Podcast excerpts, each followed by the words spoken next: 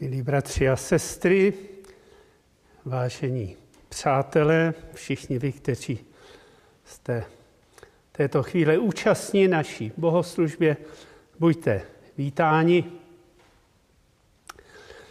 a přijměte z Božího slova Boží požehnání tak, jak nám to skrze své slovo Pán Bůh připravil. Žijeme ve velice složité době. Ta pandemie zasáhla celý svět. Není možné i na tomto místě poděkovat naší vládě a všem zdravotníkům za jejich veliké úsilí čelit tomuto těžkému onemocnění. Ale nás bude nyní zajímat zahledění se do Písma svatého, jakým způsobem se máme v této situaci osvědčit. Budeme číst ze Skutků svatých apoštolů ze 17. kapitoly. A tak, když nalistujeme tento oddíl počínaje 16. veršem, budeme slyšet následující slovo. Zatímco na ně Pavel čekal v Aténách, jednalo se o Silase a Timotea. Jeho duch se v něm rozhorloval, když pozoroval, že město je plné model. Proto mluvil v synagoze se Židy a s těmi, kdo ctili Boha, na náměstí denně, kteří tam byli právě přítomni. Setkávali se s ním také někteří epikurejští a stoičtí filozofové. Někteří říkali, co nám to chce ten mluvka vykládat. Jiní zase, zdá se, že to je hlasatel cizích božstev. Zjistoval jim totiž Ježíše a vzkříšení. Chopili se ho a dovedli do Areopagu a říkali, smíme vědět, co je to za nové učení, které hlásáš? Předkládáš našim uším jakési cizí věci. Chceme tedy poznat, co to má být. Všichni Atéňané a cizinci, kteří tam pobývali, se totiž nezabývali ničím jiným, než že říkali, nebo poslouchali něco nového.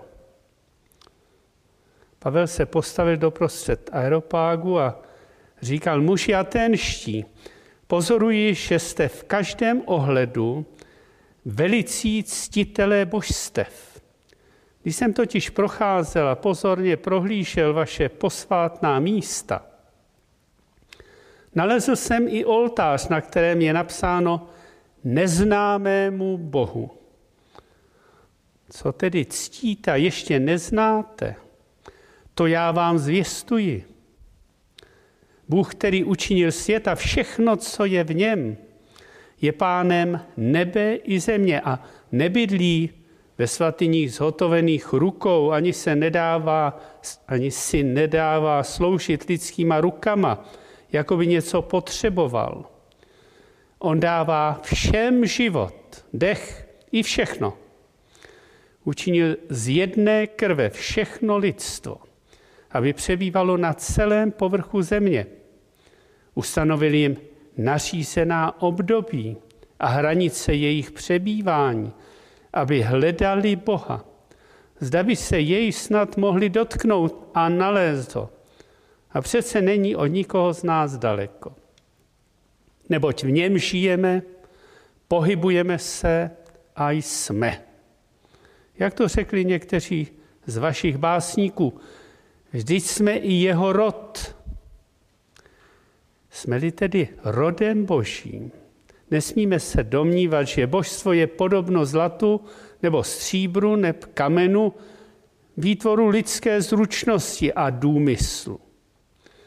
Když tedy Bůh přehlédl ty doby nevědomosti, nařizuje nyní lidem, aby všichni a všude činili pokání. Neboť ustanovil den, v němž bude spravedlivě soudit obydlený svět skrze muže, kterého k tomu určil. Všem o tom poskytl důkaz tím, že jej vzkřísil z mrtvých. Jakmile uslyšeli o vzkříšení mrtvých, jedni se mu posmívali a druzí řekli, poslechneme si tě o tom ještě jindy. A tak od nich Pavel odešel. Ale někteří se k němu připojili a uvěřili. Mezi nimi i Dionysios Areopagita, žena jménem Damaris a s nimi ještě jiní. Skloníme se k modlitbě. Pane Bože, Otče náš, my děkujeme, že máme tvé slovo. Vždyť Písmo svaté říká, že nebe a země pominou, ale slova tvá nikoli nepominou. A tak děkujeme i za záznam událostí, o které jsme nyní četli. A my prosíme, aby k nám ke všem promlouvala slova, která máš svým duchem oživovat v našich srdcích a způsobovat změnu naší mysli i našeho konání. My se modlíme ve jménu Pána Ježíše Krista. Amen.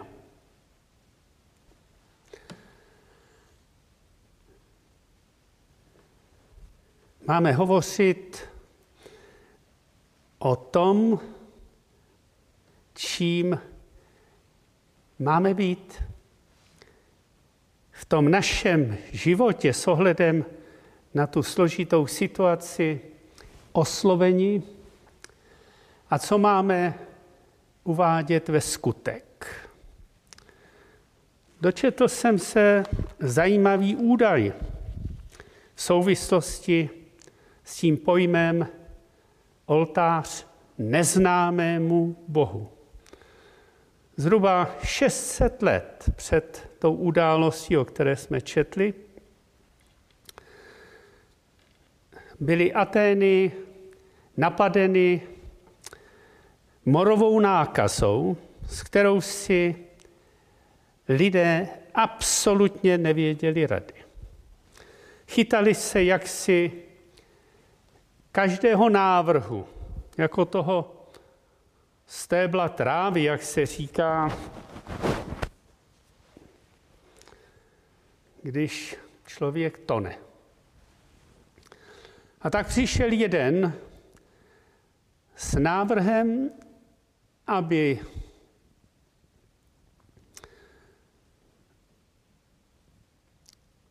z toho vylíženého skaliska,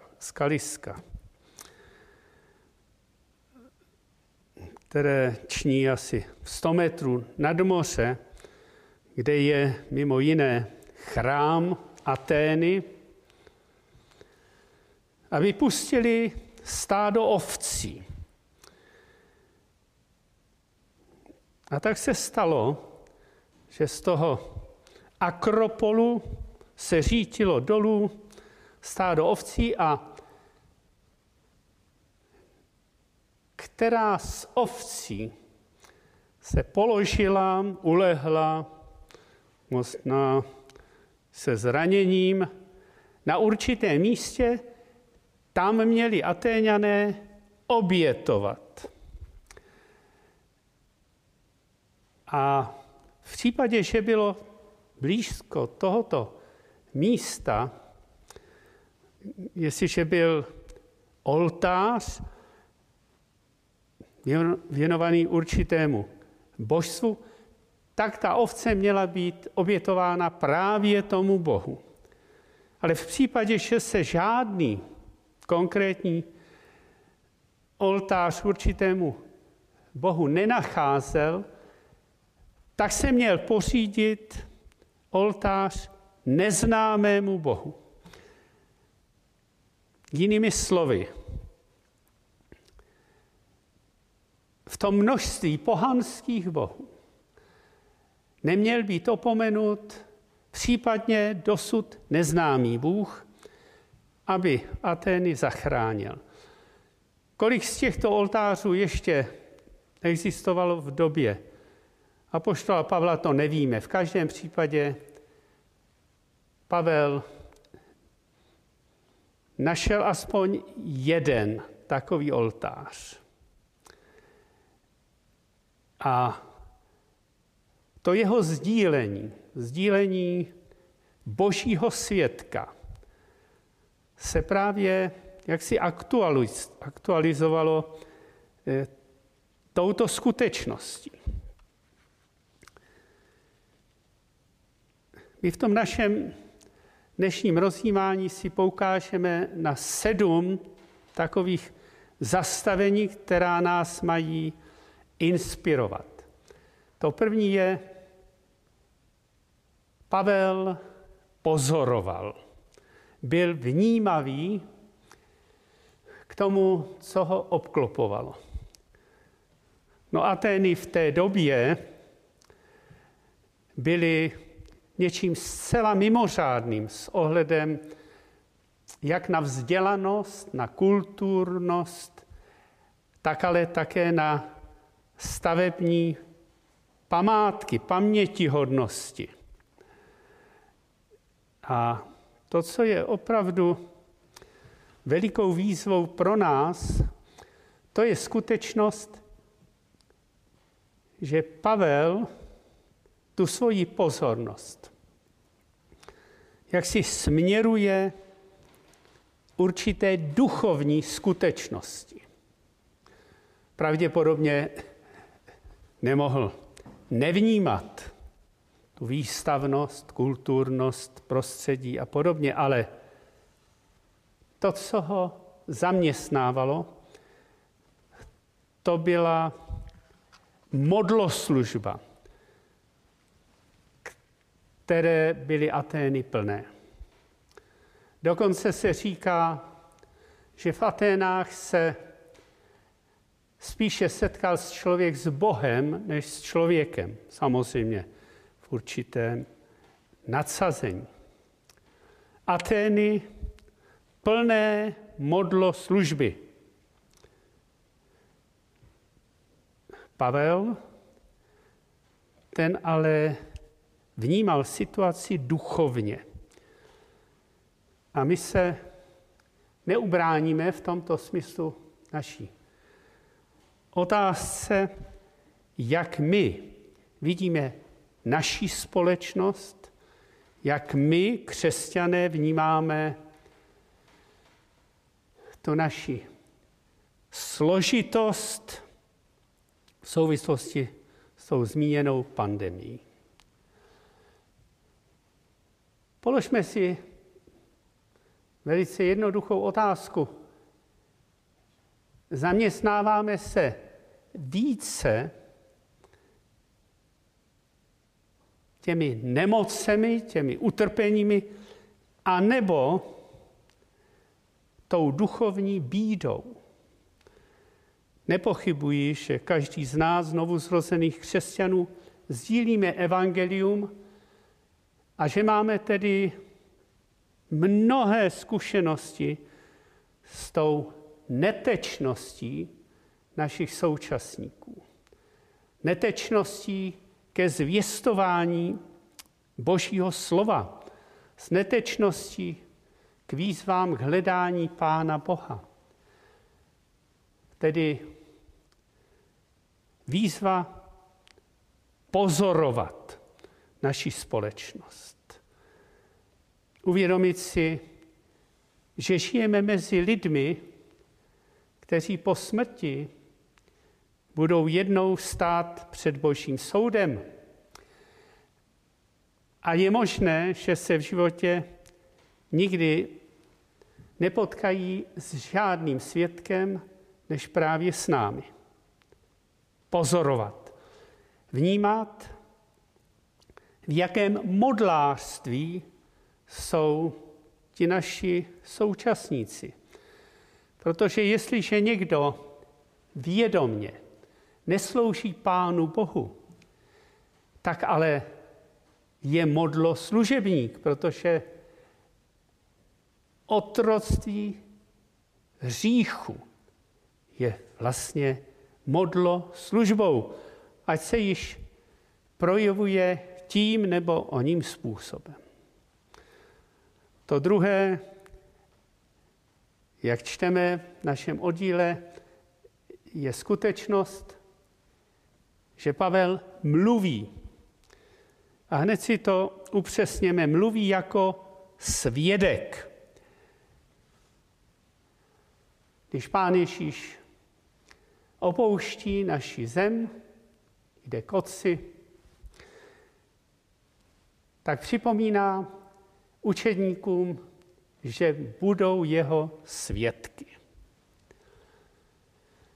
Jestliže nejsme svědky Pána Ježíše Krista, svědky o tom znovuzrození skrze jeho slovo, no tak se nás tato výzva samozřejmě netýká. Ale jestliže jsme prožili znovuzrození, prožili moc Božího slova ve svých životech, tak jsme zavazováni k tomu, abychom svědčili, abychom mluvili. A to se dostáváme k takové choulostivé otázce.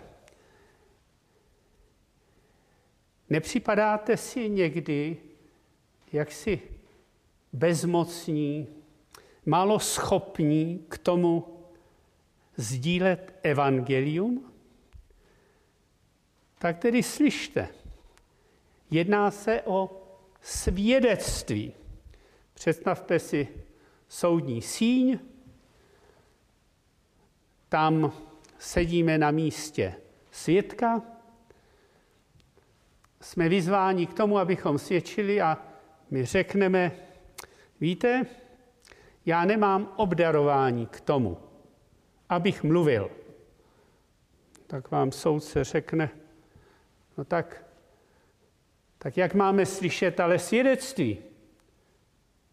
To, abyste řekl svědectví nebo řekla svědectví, tak k tomu jako člověk máte schopnost a máte vybavení.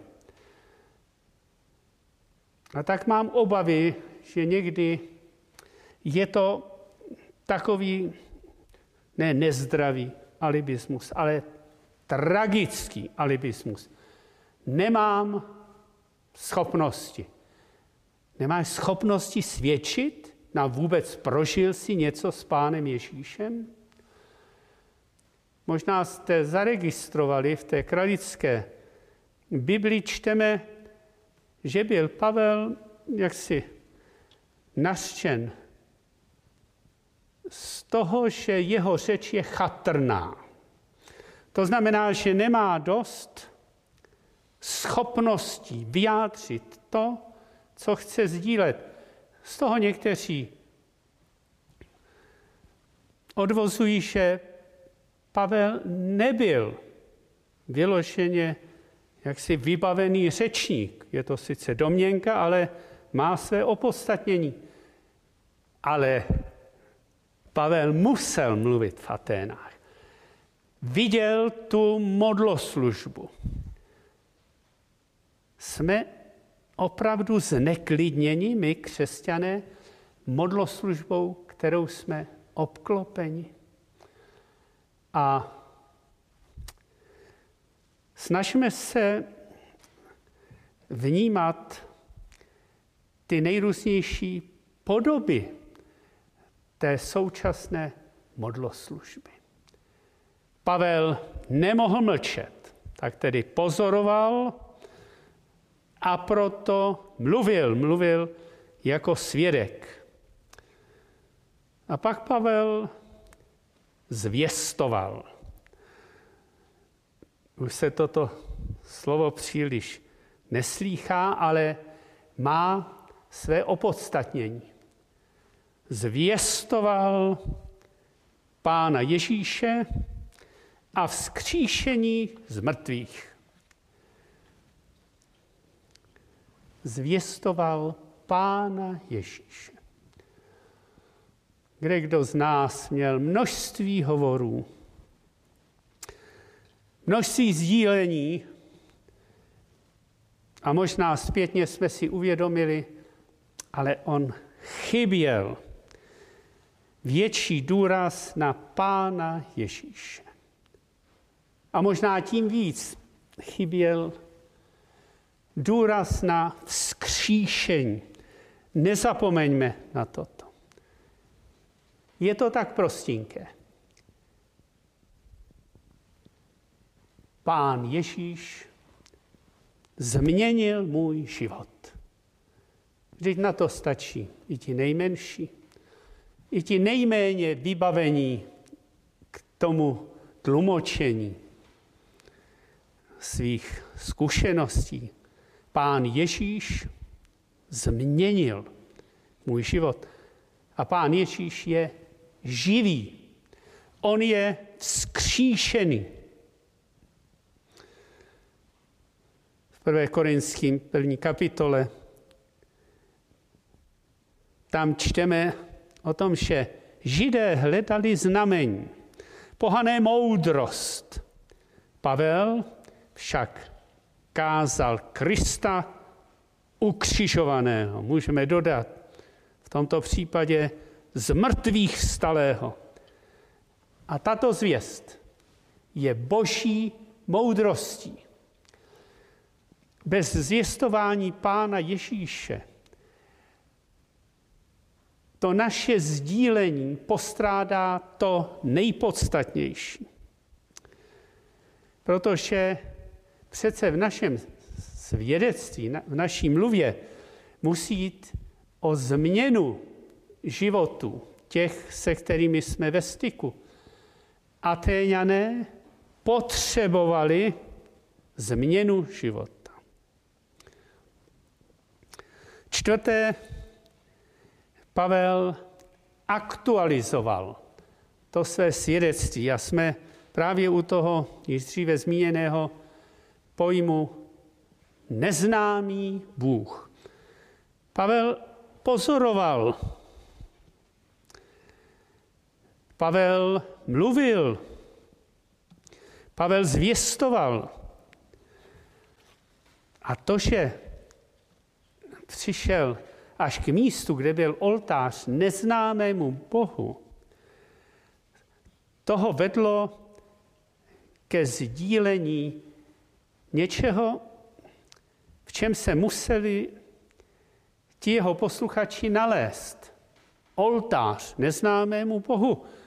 Možná se nad tímto vůbec nezamýšleli, ale Pavla toto vedlo jaksi k celému obsahu toho jeho zvěstování. Neznámý Bůh. Neznámý Bůh a v jakémsi protipólu to množství těch jejich bohů.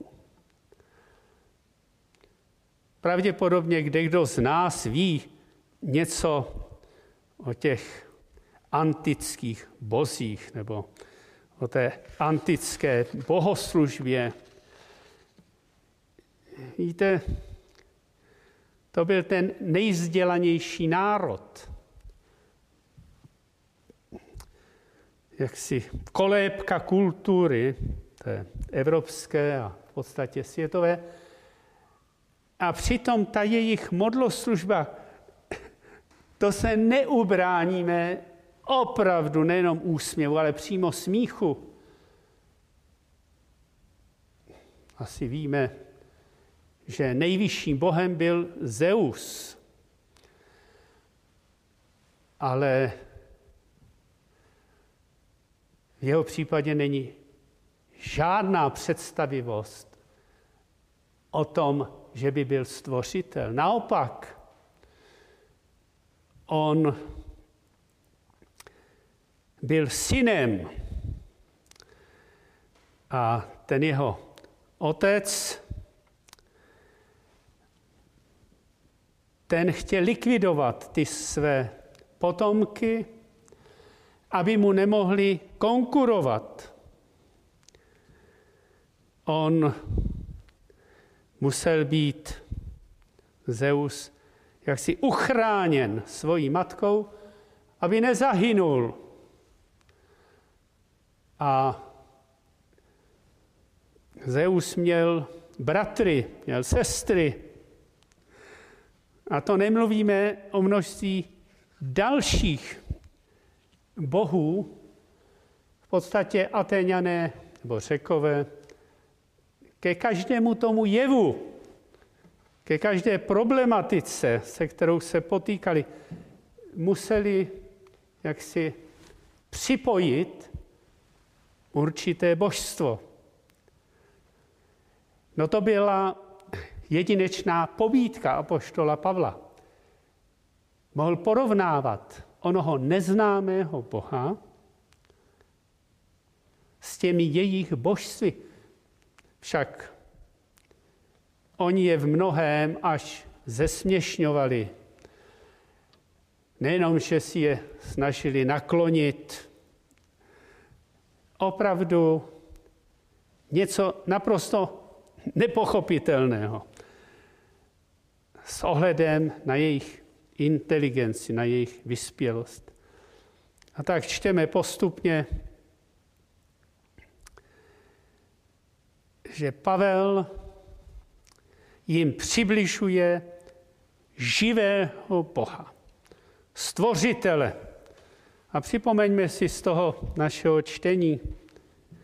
Bůh učinil svět a všechno, co je v něm. No tak toto nepřisuzovali Atéňané nikomu ze svých bohů. Je pánem nebe i země. Dodejme, je jediný. Nebydlí ve svatyních zhotovených rukou. No, ten chrám Atény stále stojí na tom zmíněném vrchu. Je sice v troskách, ale člověk si umí představit, o jakou nádhernou stavbu to muselo jít. Pán Bůh, i když dal pokyn k tomu stánku úmluvy a později k tomu jeruzalémskému chrámu, přestože tento chrám byl za Šalomouna naplněn boží slávou, ale Šalomoun hned přiznává, že ani nebesa nebes Pána Boha nemohou pojmout. Atéňané potřebovali slyšet takovouto aktualizaci a takové porovnání svých božstev s tím neznámým Bohem. A je zde další významný poukaz. Nedává si sloužit lidskýma rukama. No tak možná namítnete, ale co ty boží výzvy k tomu, aby byly přinášeny oběti? No byly přinášeny, aby byly předobrazem oběti Syna Božího. Měli své opodstatnění a na těchto obětech si žádný Žid nemohl zakládat. A jestliže si zakládal, tak to je projev pýchy a Pán Bůh se pyšným protiví. Stvořitel všeho, všeho míra, není odvislý na službě člověka. Pán Bůh dává všem život, dech i všechno. Učinil z jedné krve všechno lidstvo, aby přebývalo na celém povrchu země. Ten poukaz na boží stvoření ve smyslu jedné krve byl velice významný pro Atéňany, protože Řekové dělili lidstvo na dvě skupiny. První to byli oni a druzí byli barbaři. Pavel, ten jim předkládá, že vlastně si lidé jako boží stvoření jsou rovní. Jsou jediným stvořením, které je k božímu obrazu. Namyšlenost řeku z boží perspektivy nemá nejmenší opodstatnění. A jsme stvořeni, my lidé, k tomu, abychom hledali Boha. Pán Bůh nás stvořil tak, že máme mít uplatňovánu svoji vůli. Máme hledat Boha. Zda by se jej snad mohli dotknout a nalézt ho, a přece není od nikoho z nás daleko. Všudy přítomný Bůh není daleko od nikoho z nás. Chce, abychom ho hledali. A dodejme si Izajáše, hledejte Hospodina, pokud může nalezen býti. A toto složité, vážné období nás má křesťany vést k tomu, abychom poukazovali našim současníkům, aby hledali Pána Boha. On není od nikoho z nás. My tak často slyšíme, ano, když přijdeme do té naší kapličky nebo chrámu, tam je nám Pán Bůh jaksi blízký, ta atmosféra, ta nás poznáší. Lidé, kteří jsou poněkud pokročilejší, řeknou, ale v přírodě, to jsem jako v tom božím chrámu. Neboť v něm žijeme, pohybujeme se a jsme. Jak to řekli i někteří z vašich básníků, vždyť jsme i jeho rod. Ta Pavlova sečtělost, Pavlova známost nacházela jedinečné uplatnění.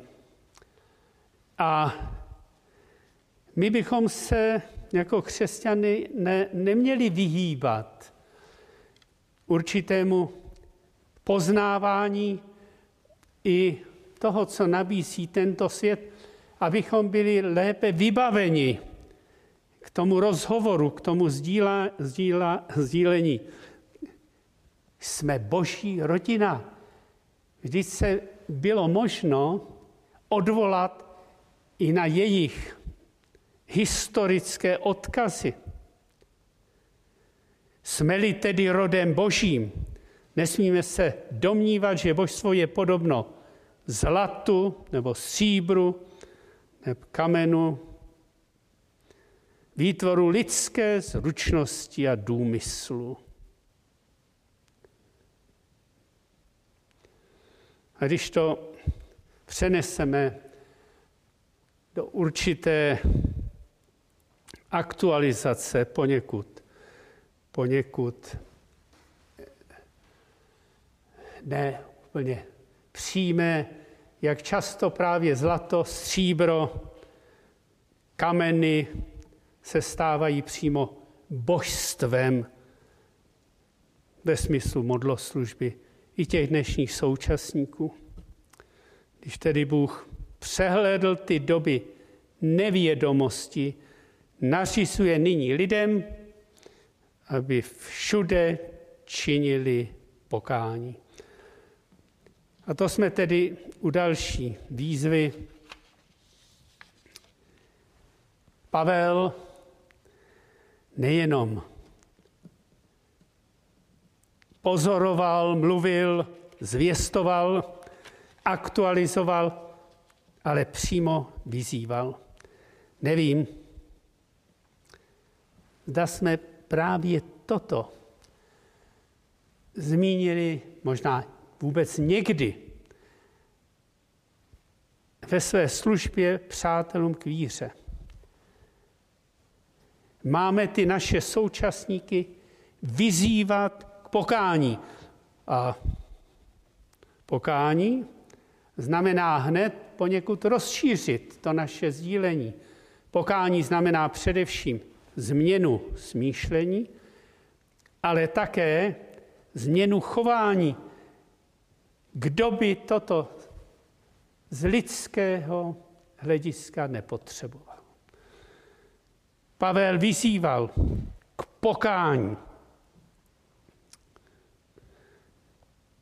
neboť ustanovil den, v němž bude spravedlivě soudit obydlený svět skrze muže, kterého k tomu určil. Tedy proč činit pokání? Protože bude soud. Mnozí naši současníci odmítají Pána Boha. Právě proto, že neučinil mnohé soudy. Víte, těch mých zkušeností, které se mě vybavují, těch je mnoho, řeknu aspoň tu jednu z posledního týdne. Sloužil jsem při návštěvě nemocnice jedné staré ženě. Říká, když jsme se zaměstnávali životem v její rodině, že měla neřesného otce. Že se matka měla s ním dávno rozejít. A pak jsem se k ní obrátil a říkám, no to vás nutně zavazovalo k tomu, že jste žila čistý život. A to ne. Já jsem mu vlastně byla podobná. Tak je to s člověkem. Pánu Bohu zazlívá, že nedělá určité soudy, ale oni především, nebo my především, bychom byli hodni určitého soudu. A jestliže v té historii, která je nám všeobecně známá, včetně těch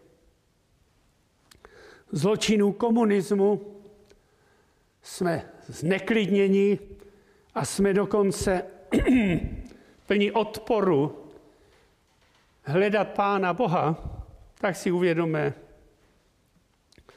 že i když na této zemi k soudu nedojde, bez pochyby k němu dojde na věčnosti. Tedy když Bůh přehlédl ty doby nevědomosti, nařizuje nyní lidem, aby všichni všude činili pokání, neboť ustanovil den, v němž bude spravedlivě soudit obydlený svět skrze muže, kterého k tomu určil. Skrze Pána Ježíše bude souzen svět. Ale pozor, kdo Pána Ježíše přijal jako toho beránka božího, který snímá hřích světa, jako osobního spasitele, Písmo svaté říká, že na soud nepřijde. Přešel ze smrti do života. Ta oběť Pána Ježíše je dokonalá, očišťující. Jedna dívenka mě říká, tak kdyby Hitler činil pokání, tak by přišel do nebe. Říkám, jistě. Tak to není fér. Já říkám, to není fér.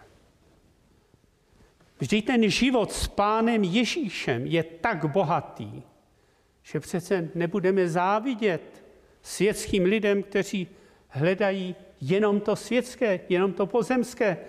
A co ten Lotr na kříži neměl jinou šanci, než ty minuty před smrtí činit pokání. A volal, ať se Pán Ježíš nad ním smiluje, ať ho přijme do toho svého království. To je dokonalé dílo spasení. A aby Pán Bůh potvrdil pravoplatnost muže, který si činil nárok na to slovy já a Otec jedno jsme, tak svého syna vzkřísil z mrtvých.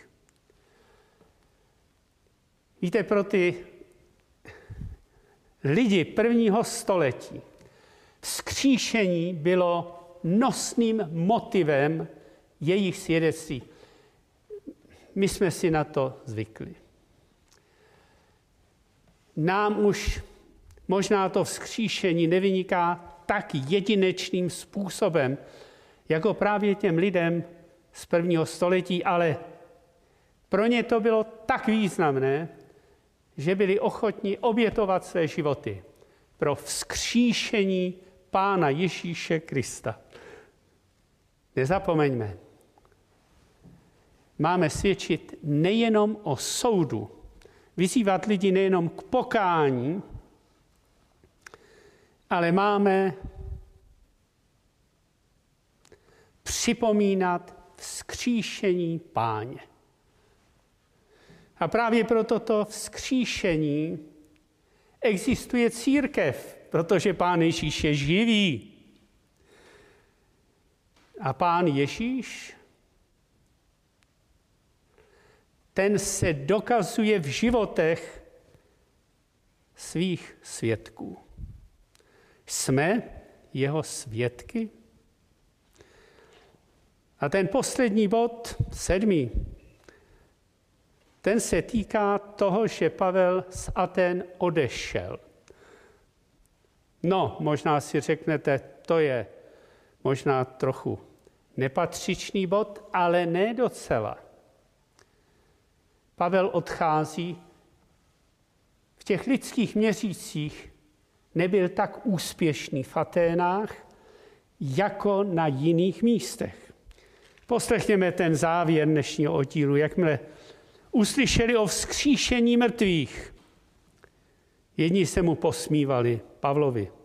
Druzí řekli, poslechneme si tě o tom ještě jindy. A tak od nich Pavel odešel.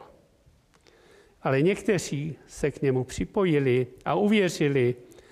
Mezi nimi i Dionysios Areopagita, žena jménem Damaris a s nimi ještě jiní. Nebyl tak úspěšný, jak bychom si přáli, ale onen Dionysios Areopagický bez pochyby člen jejich soudního tribunálu, který měl kolem 30 lidí. To bylo významné. On patřil vlastně k aténské aristokracii. A Pán Bůh neopomíjí ženy. Ale byli ještě jiní. My při své službě nesmíme pohrdat dnem malých začátků. Z historie víme, že v Aténách později žila řada biskupů, že dokonce z Aten pocházela řada věrných mučedníků Páně a Atény nabyly během těch dalších 3 století veliký význam v dějinách církve. A my si jen připomeňme tuto skutečnost. Je jeden, který rozsévá, jiný, který žne. My nejsme těmi, kteří můžeme být svědky od rozsévání přes růst až ke sklizni. To je Boží dílo. A Pán Bůh v těch Aténách něco započal. Pavel, který spoléhal na svého Pána, tak ten mohl s pokojem odejít. Protože to nebylo jeho dílo. To bylo dílo Boží a Pán Bůh své dílo neopustí. I tento bod má své opodstatnění k těm 6, které předchází. A sice v tomto složitém času, nezapomeňme, máme pozorovat, máme vnímat. Vesměs víte, že jsem v radiační léčbě. Každého v té čekárně já v podstatě zkoumám, co to je za člověka a jak s ním začít rozhovor. A v podstatě každý den mám nějaký rozhovor. Máme pozorovat, máme vnímat, v jaké nouzi jsou lidé kolem nás, jestliže nemají Pána Ježíše. A to, když začneme mluvit a někdo se začne smát, teď Pavel v té 1. kapitole epištoly Římanům říká, neboť se nestydím za evangelium Kristovo. Moc zajisté Boží jest k spasení každému věřícímu. Židu předně, potom i Řeku. Jak bychom se mohli stydět za evangelium, tedy za Pána Ježíše, když změnil náš život, tedy vedle pozorování, máme mluvit, máme zvěstovat Pána Ježíše. Vždyť on je naším životem. Máme aktualizovat. Máme také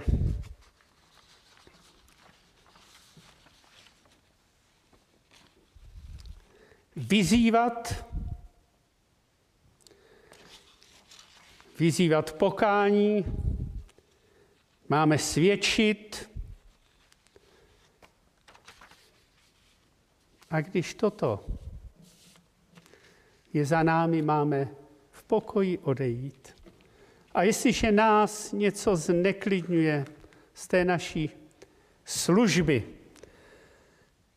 tak se modleme. A i když nás nezneklidňuje, mluvme za ty, se kterým